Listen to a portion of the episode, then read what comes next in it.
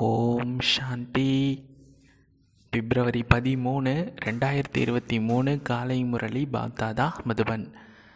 இனிமையான குழந்தைகளே இது மனிதரிலிருந்து தேவதையாக நரனிலிருந்து நாராயணனாக ஆவதற்கான இறை தந்தையின் உலக பல்கலைக்கழகம் காட்லி யூனிவர்சிட்டி. உண்மையான காடு. கே- ரெண்டு கேள்வி இருக்குது. ஃபஸ்ட்டு கேள்வி. மனிதரிலிருந்து தேவதையாக ஆவதற்காக குழந்தைகளாகிய நீங்கள் இந்த சமயத்தில் என்ன முயற்சி செய்கிறீங்க பதில் கண்கள். கண்களை குற்றப்பார்வை அதாவது தீமையான பார்வையிலிருந்து குற்றமற்ற பார்வைக்கு மாற்றுறீங்க அது அதற்கான முயற்சி செய்கிறீங்க குற்றப்பார்வை அப்படின்னா கிரிமினல் குற்றமற்ற பார்வை அப்படின்னா சிவில் சகோதரத்துவ பார்வை. ஸோ கூடவே இனிமையானவர்களாக ஆகுவதற்கு முயற்சி செய்கிறீங்க சத்தியுகத்தில் அனைவருடைய கண்களுமே விகாரமற்றதாக இருந்துச்சு. ஸோ அங்கே இந்த முயற்சி நடக்காது. இப்போ எடுக்கிற முயற்சி தான் அங்கே வெளிப்படும்.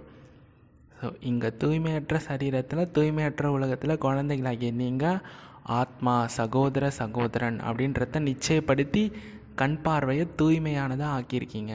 அதற்கான முயற்சி செய்கிறீங்க ஸோ அதுதான் மனிதர்லேருந்து தேவதை ஆவதற்கான முயற்சி. ரெண்டாவது கேள்வி பக்தர்களின் எந்த ஒரு விஷயத்தினால பாபா எங்கும் நிறைந்தவன்னு சொல்கிறாங்க இல்லைங்களா? அது தவறாகுது. பதில் ஓ பாபா நீங்கள் வரும்போது நாங்கள் உங்கள் மீது பலியாவோம் அப்படின்னு சொல்லிட்டு பக்தியில் இருக்கும்போதே நாம் பாடியிருக்கோம். சரிங்களா? ஸோ அப்படின்னா என்ன அர்த்தம்? அவர் இங்கே கிடையாது அவர் வருவார். ஒரு ஒரு காலத்தில் அவர் வருவார் அப்போ நம்ம சமர்ப்பணமாவோம் அப்படின்னு அர்த்தம். ஸோ இதன் மூலமாக இறைவன் சர்வவியாபி தூணிலும் இருக்கிறார் துரும்பிலும் இருக்கிறார். இந்த ஞானம் வந்து பொய்யாகுது. ஓம் சாந்தி. தனது ஆத்மாவின் சுய தர்மத்தில் நினச்சிருக்கீங்களா அப்படின்னு அப்பா ஆன்மீக குழந்தைகள் கிட்டே கேட்குறாரு ஆத்மாவின் சுய தர்மம்னா அமைதி. அதான் சொல்கிறாங்க ஓம் சாந்தி. ஒரே ஒரு தந்தையை தான் சுப்ரீம் ஆத்மா பரமாத்மா அப்படின்னு சொல்கிறோம் கண்டிப்பாக பரமாத்மாவும் இருக்கார். பரமாத்மாவாகவும் இருக்கார். பரமபிதாவாகவும் இருக்கார். பரமபிதா தந்தையாகவும் இருக்கார். பரம ஆத்மாவாகவும் இருக்கார். பரமபிதா அப்படின்னாலே பரமாத்மா தான். ஸோ இந்த விஷயங்களை குழந்தைங்களாகிய நீங்கள் புரிஞ்சுக்கிட்டீங்க. ஐயாயிரம் வருஷங்களுக்கு முன்னாடியும் இதே ஞானத்தை சொல்லியிருந்தேன். உங்கள் எல்லாருக்கும் தான் சொன்னேன். ஸோ ஆத்மா மிக சிறந்தது சூக்ஷமமானது. அதை இந்த கண்ணால் பார்க்க முடியாது அப்படின்றத குழந்தைங்களுக்கு இப்போ நீங்கள் தெரிஞ்சுக்கிட்டீங்க. ஆனால் ஆத்மாவை பார்த்த மனிதர்கள் யாருமே இருக்க மாட்டாங்க. ஆ ஆனால் பார்க்க முடியும். எப்படி பார்க்க முடியும்னா தெய்வீக பார்வை சாட்சாத்காரம் காட்சி. தெய்வீக திருஷ்டி மூலமாக அதுவும் நாடக திட்டத்தின்படி அது உங்களுக்கு தெய்வீக திருஷ்டி கிடைக்கணும் அப்படின்னு இருந்தால் கிடைக்கும். பார்த்துக்கலாம். ஸோ பக்தி மார்க்கத்தில் கூட இந்த கண்களுக்கு காட்சி எதுவுமே தெரியாது ஸ்தூலமான கண்ணுக்கு எதுவும் தெரியாது திவ்ய திருஷ்டி தெய்வீக பார்வை மூலமாக கிடைக்குது ஸோ அதன் மூலமாக தான் சைத்தன்யமான ஆத்மாவை பார்க்குறாங்க ஸோ திவ்ய திருஷ்டி அப்படின்னா சைத்தன்யத்தில் பார்க்குறது ஆத்மாவுக்கு ஞானத்தின் கண்கள் இப்போ கிடைச்சிருக்குது ஸோ நிறைய பக்தி பண்ணுறாங்க அதுக்கு பேர் தான் தீவிரமான பக்தி அப்படின்னு தந்தை புரிய வைக்கிறாரு மீராவுக்கு கூட கிருஷ்ணருடைய காட்சி கிடைச்சது இல்லைங்களா ஸோ காட்சியை பார்த்தோன்னே அவங்க நடனம் ஆடினாங்க. ஆனால் அந்த சமயத்தில் வைகுண்டம்லாம் கிடையாது. மீராவுக்கு காட்சி கிடச்சி ஒரு ஐநூறுலேருந்து அறநூறு வருஷம் ஆயிருக்கும். எது நடந்து முடிஞ்சுதோ அது திவ்ய திருஷ்டி மூலமாக பார்க்கப்படுது. அதாவது அனுமான் விநாயகர் முதலானவர்களுடைய படம் கூட பக்தி செஞ்சு செஞ்சு அதில் லயிச்சு போகும்போது காட்சி கிடைக்குது. நீங்கள் எந்த எந்த ஒரு தோற்றத்தில் நீங்கள் இறைவனை வழிபடுறீங்களோ அந்த காட்சி உங்களுக்கு கிடைக்கும். ஏன்னா அவர் தான் சாட்சாத்காரத்தை உருவாக்குறார். சாட்சாத்காரத்தின் சாவி அவர்கிட்ட இருக்குது. அதனால் நான் தான் குழந்தைங்களுக்கு காட்சி காட்டுறேன். ஆனால் அதன் மூலமாக ப முக்தி எதுவும் கிடைக்காது. முக்தி ஜீவன் முக்திக்கான பாதை முற்றிலும் தனிப்பட்டது. ஸோ பாரதத்தில் தான் பக்தி மார்க்கத்தில் அளவற்ற கோவில் இருந்துச்சு. அங்கே சிவலிங்கமும் வச்சுருந்தாங்க. சில சின்னதாக சிவலிங்கத்தை உருவாக்குறாங்க சிலது பெரிய சிவலிங்கம் உருவாக்குறாங்க.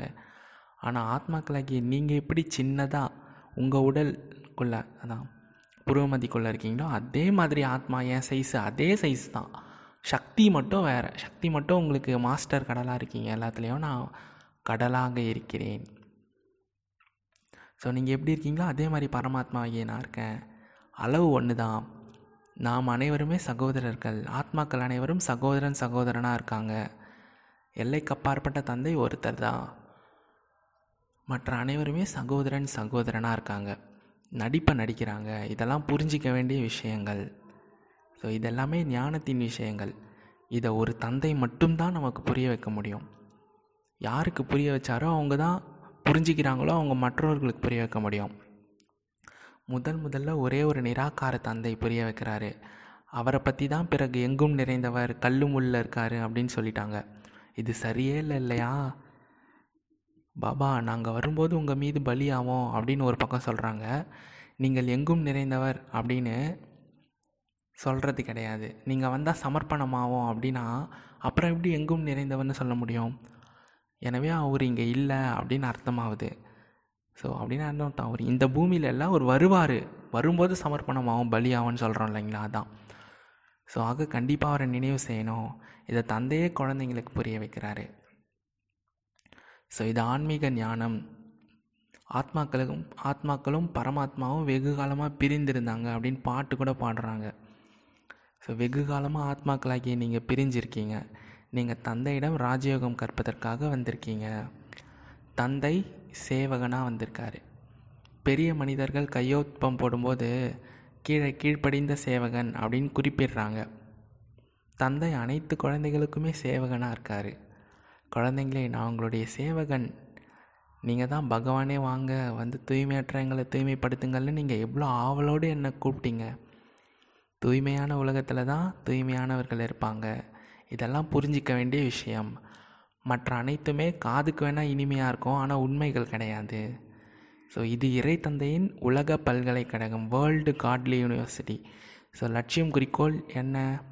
நம்பிக்கை இருந்துச்சு அப்படின்னா வக்கீல் சர்ஜனிடம் கற்றுக்குவாங்க லட்சியம் குறிக்கோள் பற்றியே தெரில அப்படின்னா அவங்க வரவே மாட்டாங்க. ஸோ நமக்கு லட்சியம் குறிக்கோள் என்னதுன்னா மனிதர்லேருந்து தேவதை ஆகணும். ஸோ நான் மனிதர்லேருந்து தேவதையாக நரணிலேருந்து நாராயணராக ஆகிறோம் அப்படின்னு குழந்தைங்கள இங்கே நீங்கள் புரிஞ்சுக்கிட்டீங்க. ஸோ இது உண்மையிலும் உண்மையான நரனிலிருந்து நாராயணன் ஆகக்கூடிய கதை. கதைன்னு ஏன் சொல்லப்படுது அப்படின்னா ஐயாயிரம் வருஷங்களுக்கு முன்னாடியும் இந்த ஞானத்தை தானே சொன்னேன். ஸோ நடந்து முடிஞ்சதை மறுபடியும் சொல்லும்போது கதை தானே சொல்ல முடியும் அப்படின்னு சொல்கிறார் பாருங்க சூப்பராக ஸோ இது உண்மையிலும் உண்மையான நரனிலிருந்து நாராயணன் ஆவதற்கான கல்வி. புதிய உலகத்தில் தேவதைகள் பழைய உலகத்தில் மனிதர்கள் இருப்பாங்க. தேவதைகளிடம் இருக்கும் தெய்வீக குணங்கள் மனிதர்கள் கிட்ட கிடையாது. மனிதர்கள் கிட்ட வெறும் அசுர குணங்கள் தான் இருக்குது.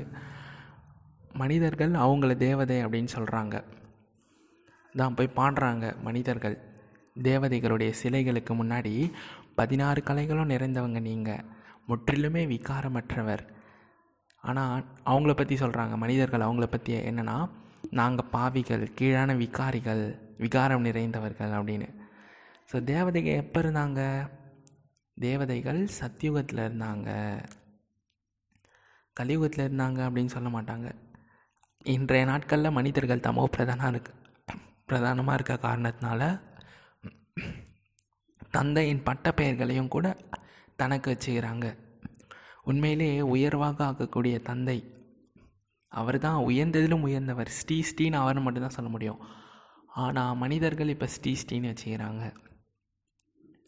ஸோ உயர்வான தேவதைகளின் மகிமையே தனிப்பட்டது. இப்போ கலியுகமாக இருக்குது.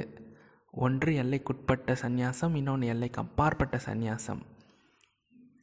இங்கே என்னென்னா எல்லைக்குட்பட்ட சந்நியாசம் அப்படின்னா இந்த மாதிரி விகாரங்களை விட்டுறது தூய்மையாக இருக்கிறது இதெல்லாம் எல்லைக்குட்பட்டது தான். ஏன்னா இதே சாது சன்னியாசிகளும் செய்கிறாங்க எல்லைக்கு அப்பாற்பட்ட சந்நியாசம் அப்படின்னா என்னென்னா தாமரை மலர் போல் தூய்மையாக இருக்கணும். இன்னொன்று யாரை பற்றிய நெகட்டிவான விஷயம் கூட நமக்குள்ளே போயிடக்கூடாது.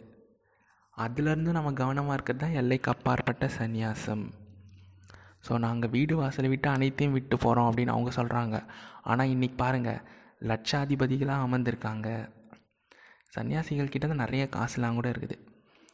சந்நியாசியம் சந்நியாசம் என்றால் சுகத்தை தியாகம் செய்வதாகும். குழந்தைங்களாகி நீங்கள் எல்லைக்கு அப்பாற்பட்ட சந்நியாசம் செய்கிறீங்க ஏன்னா இந்த பழைய உலகம் முடிய போகுது அதனால் இதன் மீது வைராக்கியம் இருக்குது. அவங்க வீடு வாசலை விட்டுட்டு பின்னாடி உள்ளே நுழைந்து வந்துடுறாங்க. ஆனால் இப்போ மலைகளின் குகைகளில் வசிக்கிறதில்ல. குடிசை கட்டினா கூட எவ்வளோ செலவு செய்கிறாங்க உண்மையிலே குடிசை கட்டுறதுக்கு எந்த செலவும் ஆகாது பெரிய பெரிய மாளிகையில் தான் வசிக்கிறாங்க சன்னியாசிகள். ஸோ இன்றைய நாட்கள் அனைவருமே தமோ பிரதானமாக இருக்காங்க. ஸோ இப்போ கலியுகமாக இருக்குது. சத்தியுகத்தின் தேவதைகளின் படங்கள் மட்டும் இல்லை. அப்படின்னா சொர்க்கத்தின் பெயர் அடையாளமே மறைஞ்சிருக்கோம். ஸோ இப்போ மனிதர்லேருந்து தேவதை ஆகணும். என உங்களுக்கு புரிய வைக்கப்படுது.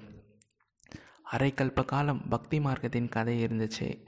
கேட்டு கேட்டு ஏனியில் இறங்கியபடி வந்தீங்க. பிறகு ஐயாயிரம் வருஷங்களுக்கு பின்னாடி துல்லியமாக அதே நாடகம் மீண்டும் நடக்கும். பக்தியை விடுங்கள் அப்படின்னு யாருக்கும் சொல்லக்கூடாது அப்படின்னு பாபா புரிய வைக்கிறாரு. ஏன்னா பக்தி முடித்தாதான் அவங்க வருவாங்க.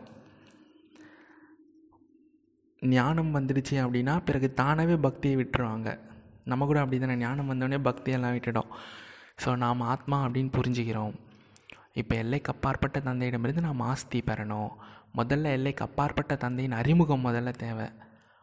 அந்த நிச்சயம் வந்துடுச்சு அப்படின்னா எல்லைக்குட்பட்ட தந்தையிடமிருந்து புத்தி விலகிடுது. இல்லற விஷயங்கள்லே இருந்தால் கூட புத்தியின் தொடர்பு ஒரு பரமாத்மா தந்தைக்கிட்ட ஈடுபட்டுறோம் சரீர நிர்வாகத்துக்காக கர்மம் செஞ்சபடி புத்தியில் ஒரு தந்தையை நினைவு பண்ணுங்கள் அப்படின்னு தந்தை சொல்கிறாரு தானாகவே ஸோ தேகதாரிகளின் நினைவு வரக்கூடாது. அவங்க போகிறது ஸ்தூலமான யாத்திரை. ஆனால் நீங்களது நீங்கள் போகிறது ஆன்மீக யாத்திரை. ஸோ இதில் ஏமாற்றம் அடையக்கூடாது. பக்தி மார்க்கம்தான் இரவு. ஏமாற்றம் அடைய வேண்டி இருக்குது ஆனால் ஞானத்தில் ஏமாற்றமே கிடையாது. நினைவு செய்வதற்காக யாரும் உட்கார்றதே இல்லை. பக்தி மார்க்கத்தில் கிருஷ்ணரின் பக்தர்கள் பாருங்கள் நடந்து சுற்றியபடியே கிருஷ்ணரை நினைவு செய்ய முடியாதா என்ன? உள்ளத்தில் அவருடைய நினைவு நிலச்சிடுது. ஒரு முறை ஏதாவது பொருளை பார்த்துட்டாங்க அப்படின்னா அந்த பொருள் அப்படியே நினைவு வருது. மறக்க நினச்சாலும் மறக்க முடியல. ஆக நீங்கள் வீட்டில் அமர்ந்தபடியே சிவபாபாவை நினைவு செய்ய முடியாதா என்ன? ஸோ இது ஒரு புதிய விஷயம். கிருஷ்ணரை நினைவு செய்கிறதுலாம் பழைய விஷயம். சிவபாபாவின் பெயர் உருவம் என்ன? அவர் எங்கும் நிறைந்தவரா என்ன? யாருக்குமே தெரியாது. யாராவது சொல்லணும் இல்லையா? ஸோ ஆத்மாக்களாகிய நம்முடைய தந்தை பரம்பிதா பரமாத்மா அப்படின்னு குழந்தைங்களாகிய நீங்கள் தெரிஞ்சுக்கிட்டீங்க. ஆத்மாவை பரமாத்மா அப்படின்னு சொல்ல முடியாது.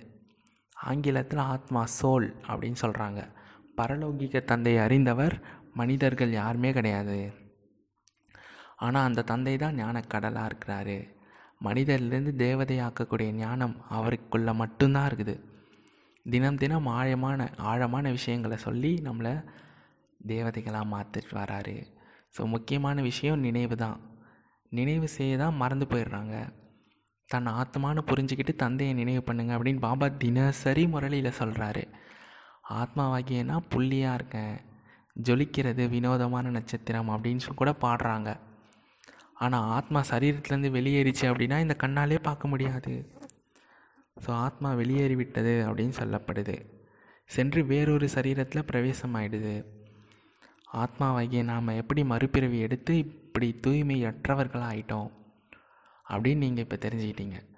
முன்னாடி ஆத்மாக்களாகிய நீங்கள் தூய்மையாக இருந்தீங்க. உங்களுடைய இல்லற தர்மமே தூய்மையாக இருந்துச்சு. ஆனால் இப்போ ரெண்டுமே தூய்மையற்றதாக இருக்குது. ஆத்மாவும் தூய்மை இல்லை இல்லற தர்மமும் தூய்மை இல்லை. ஸோ எப்போ ரெண்டுமே தூய்மையாக இருக்குதோ அப்போ தான் உங்களுக்கு பூஜை செய்ய முடியும். ஸோ நீங்கள் தூய்மையானவர்கள் நாங்கள் தூய்மையற்றவர்கள். ஸோ அங்கே ரெண்டுமே தூய்மை இங்கே ரெண்டுமே தூய்மை இல்லாதது. இது ஆத்மாவும் இல்லற தர்மமும். ஸோ ஆக முதல்ல தூய்மையாக இருந்து பிறகு தூய்மையற்றவர்களாக ஆகினீர்களா? அல்லது தூய்மையற்றவர்களாகவே பிறவி எடுத்தீங்களான்னு கேட்குறாரு தூய்மையாக இருந்து தான் தூய்மையற்றவர் ஆனோம் முதல்ல ஆத்மாக்களாக்கி நீங்கள் தான் பூஜைக்குரியவர்களாக இருந்தீங்க. பிறகு நீங்களே தூய்மையற்ற பூஜாரிகள் ஆயிட்டீங்க. எண்பத்தி நாலு பிறவி எடுத்திருக்கீங்க.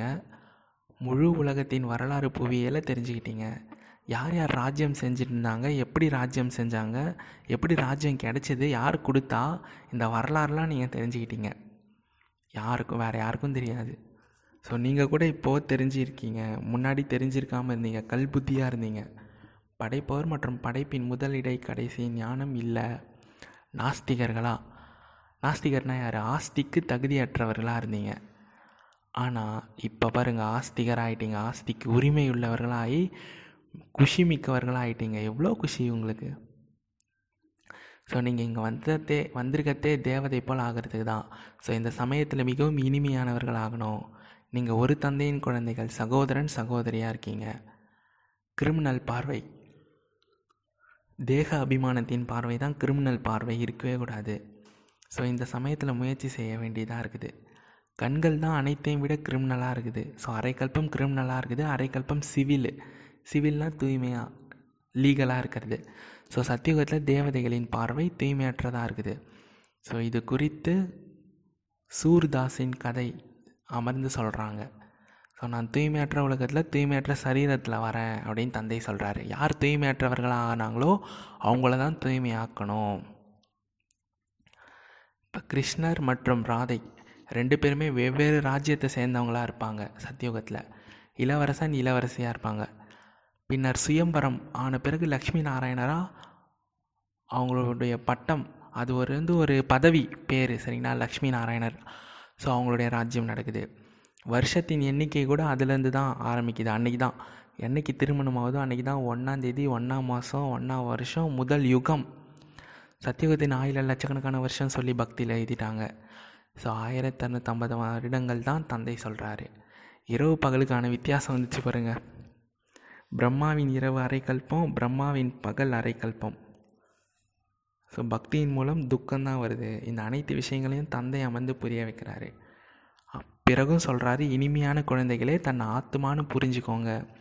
சுயதர்மமான அமைதியில் நிலச்சிருங்க. தந்தையை நினைவு செய்யுங்க. அவர் தான் தூய்மையற்றவர்களை தூய்மை ஆக்குபவர் நினைவு செஞ்சு நீங்களே தூய்மையானவர்களாக ஆகிடுவீங்க. இறுதி காலத்தில் நிலைக்கு தகுந்தாற் போல் துண் கதி ஏற்படும் உங்களுடைய கதி. எப்படி சரீரத்தை எந்த நினைவில் விடுறீங்களோ அதுக்கேற்ற மாதிரி கதி. ஸோ தந்தை சொர்க்கத்தை படைப்பவர். ஆக நீங்கள் சொர்க்கத்தின் எஜமானாக இருந்தீங்கன்னு நினைவுபடுத்துகிறாரு ஸோ இப்போ தூய்மையற்றவர்களாக இருக்கீங்க. அதனால் அங்கே நீங்கள் போய் ஆகணும். ஸோ அங்கே போகிறதுக்கு தகுதி அடையணும் முதல்ல. ஸோ எனவே தூய்மை அடையுங்க. நான் ஒரே ஒரு முறை தான் வரேன். ஒரு இறைவன் தான் ஒரு உலகம்தான் இருக்குது. மனிதர்கள் தான் பல வழிகள் சொல்கிறாங்க பல விஷயங்கள் இருக்குது அப்படின்னு சொல்கிறாங்க எவ்வளோ நாக்குகளோ அவ்வளோ விஷயங்கள். ஆமாம் ஒருத்தர் ஒருத்தர் வெவ்வேறு மாதிரி சொல்லுவாங்க. அவங்களுக்கு என்ன தோணுதோ. ஸோ இங்கே இருக்கிறதோ ஒரு வழி தான். அத்வைதம். துவைதம் கிடையாது அத்வைதம். மரத்தில் பாருங்கள் எவ்வளோ வழிகள்.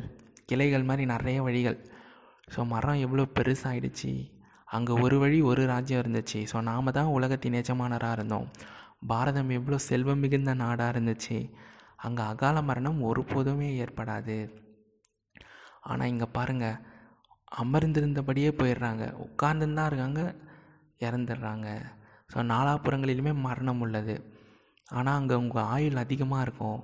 இப்போ நீங்கள் ஈஸ்வரன் கிட்ட நினைவு தொடர்பை வைக்கிறது மூலமாக மனிதர்லேருந்து தேவதை ஆகிறீங்க ஸோ யோகேஸ்வரன் யோகேஸ்வரி ஆகுறீங்க. பிறகு ராஜ ராஜேஸ்வரி ஆவீங்க ராஜ்யம் கிடைச்சவொடனே ராஜ ராஜேஸ்வரி இப்போ யோகம் பண்ணுறதுனால யோகேஸ்வரன் யோகேஸ்வரி. ஸோ இப்போ ஞான ஞானேஸ்வரியாக இருக்கீங்க. மீண்டும் ராஜ ராஜேஸ்வரியாக எப்படி ஆகிறது? ஈஸ்வரன் ஆக்குவார். இவர்களுக்கு ராஜயோகத்தை யார் கற்பித்தது அப்படின்னு நீங்கள் கூட சொல்ல முடியும். ஈஸ்வரன் கற்பித்தார். ஸோ அங்கே அவங்களுடைய ராஜ்யம் இருபத்தோரு பிறவிக்கு நடக்குது. அவங்க ஒரு பிறவி தான் தான புண்ணியம் செய்கிறது மூலமாக ராஜா ஆகிறாங்க இறந்துட்டா முடிஞ்சிச்சு. அதுவும் இந்த காலத்தில் அகால மரணம் அனைவருக்குமே வருது. ஸோ சத்தியுகத்தில் இந்த சட்டமே கிடையாது.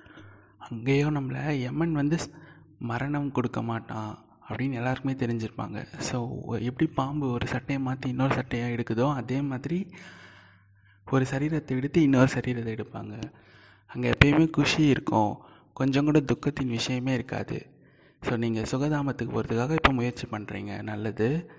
இனிமேலும் இனிமையான காணாமல் போய் கண்டெடுக்கப்பட்ட செல்லமான குழந்தைகளுக்கு தாயும் தந்தையுமாகிய பாப் தாதாவின் அன்பு நினைவுகளும் காலை வணக்கமும். ஆன்மீக குழந்தைகளுக்கு ஆன்மீக தந்தையின் நமஸ்தே. ஆன்மீக தந்தைக்கு ஆன்மீக குழந்தைகளின் நமஸ்தே. தாரணைக்கான முக்கிய சாரம் ஒன்று ஒன்று இந்த பழைய உலகத்துலேருந்து எல்லைக்கு அப்பாற்பட்ட சந்நியாசம் செய்யணும்.